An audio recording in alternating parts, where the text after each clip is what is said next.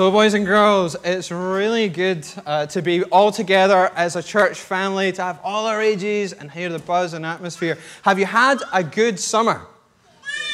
Well, that doesn't sound very good. Have you had a good summer? Oh, I'm sure we could be a wee bit louder than that. Have you had a good summer? Oh, that's good to hear. Well, over the summer, we've been looking at a particular Bible passage where Jesus teaches us lots of things about the kingdom of God. And it has a special name, this little bit of the Bible. Does anybody remember what this little bit is called? What's it called? Do you remember what it's called? Any of our older young people around to help us? It's called the Sermon on the Mount. Do you know why it's called that? Where do you think Jesus was at the time teaching it? Was he in the river? No. Was he up a tree?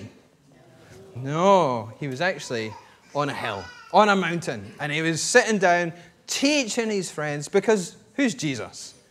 He's God. And so he had this incredible thing to teach about the kingdom of God. Now, there was so much in that little bit of the Bible that to help us remember some of it at least, I have hidden some boxes around the sanctuary, downstairs and upstairs. And in a moment, I'm going to count you down, and if you want, you can help me find these boxes and come and stack them up here, okay? Now, a couple of things. You're not allowed to run. Once you've found one, you go back and take your seat, okay? So that everybody gets a wee shot. And I think those are the only rules, okay? So you're looking for, can you see any of them just now? Can you see some? They're brown with some white writing. Now, maybe some of our older young people could maybe do the upstairs, and the younger ones maybe stay downstairs, okay? So I'm going to count you down. We're going to have a wee bit of music while we do this. 3, no running, remember? 3, 2, 1, go. Right, Peter. Thanks, Sarah. Thank you. Right, let's start. Good job. Right. Good job, thank you. Right, we've still got a lot more to go. So maybe if you found one, you could maybe, we've got 12 more to go. 12 more to go. Keep looking. Maybe the adults could check underneath their chairs just to make sure they're not hiding them with their feet. Oh, good job, Harris. Thank you, sir. Much appreciated, Ayla. Right, we've got 8 to go, 8 to go before the music runs out. Come on. Where are these? Oh, good job. Magic. Right, 7. Can't count. Under pressure. Ah! Let's not set it on fire, though. Thank you. Good job. 6 to go. Oh, 2. Good job. That makes 4. 3. 3 to go. 1 to go. Everybody check underneath your seat. Make sure you're not hiding it. 1 to go. 1 to go. Oh, 1. Come on. Perfect. Thank you so much. Woo!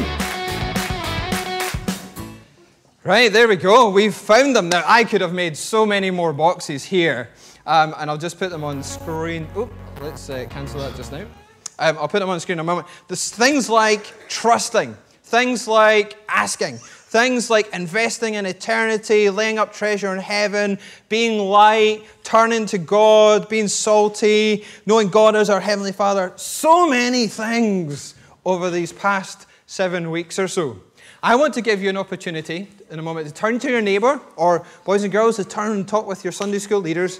What one do you think is either the most important, or what one has resonated with you most? That might be more an adult question.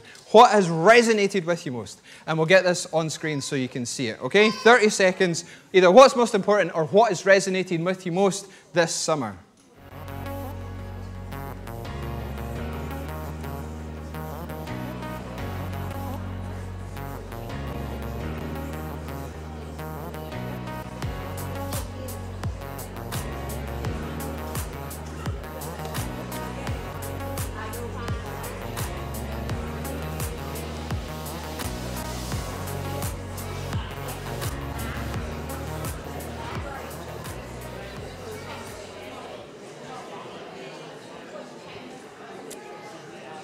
Okay, well, I'm not going to ask for a vote of what you think is the most important or anything like that, but I'm sure there's a good conversation to be had there, maybe over a cup of tea, like, oh, why did you pick that one? And why did that resonate with you? Or why do you think that's most important? Have those conversations afterwards. Don't let it just end with that. Now, Jesus, after teaching about all these things and much more besides, he gets to the end of his sermon, boys and girls. And we read earlier these words. Therefore, everyone who hears these words of mine and puts them into practice is like a wise man who built his house on the rock. Jesus is saying that when we hear it, but much more important, when we put it into practice, when we do what he teaches, we're being wise. We're making a good choice. We're on the way to the good life. And to help us understand how important a choice this is, he talks about two people who build a house. Do you remember that bit of the story? So there's a person who builds a house, and what do they build on? Do you remember? One person chose to build on. Do you remember? What was that? Rock. So someone built on rock, for sure. And the other one built on? Sand. That's right. Sand and rock. And so when the rain came down on the house that was built on the sand, the person who tried to do it the easy, what happened? The house went flat. Can we do that together? One, two, three. Flat. It fell down because they had tried just to do the easy thing. But then the other person built on rock, dug down, put in some effort, listened to what was the right thing to do, and when the rain came down, it stood firm, didn't it?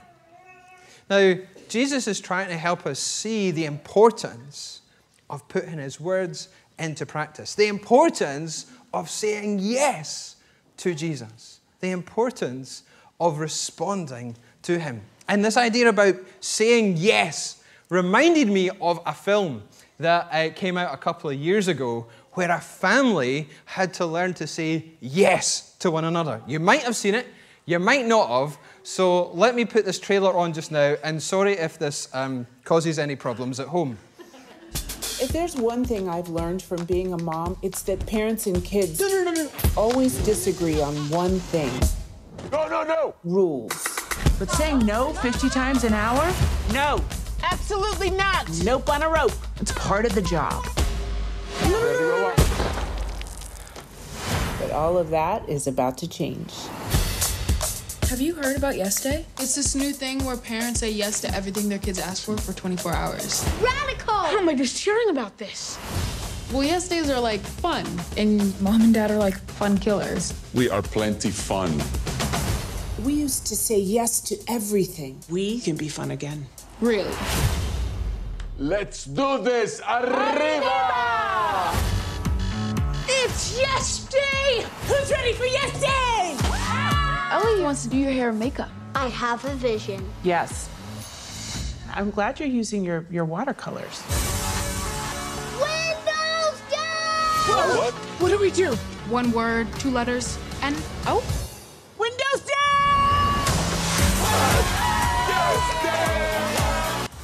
Get ready for some fun! What is happening?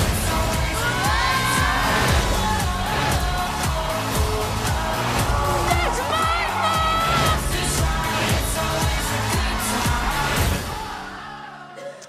So as I say, apologies if I just made your day much harder.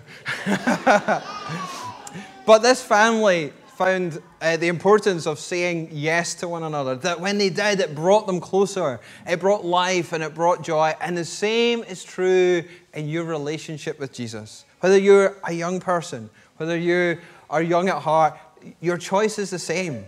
Whether you're going to say yes or no to Jesus and put his teaching into practice, respond to him. Because when we say yes, then we get closer to him. When we say yes, we learn more of his life and more of his joy, more of that kingdom way. And so I wonder whether this year, as we come back together as a church family, as we start a new session together, can this be the year when we more often say yes to Jesus than no?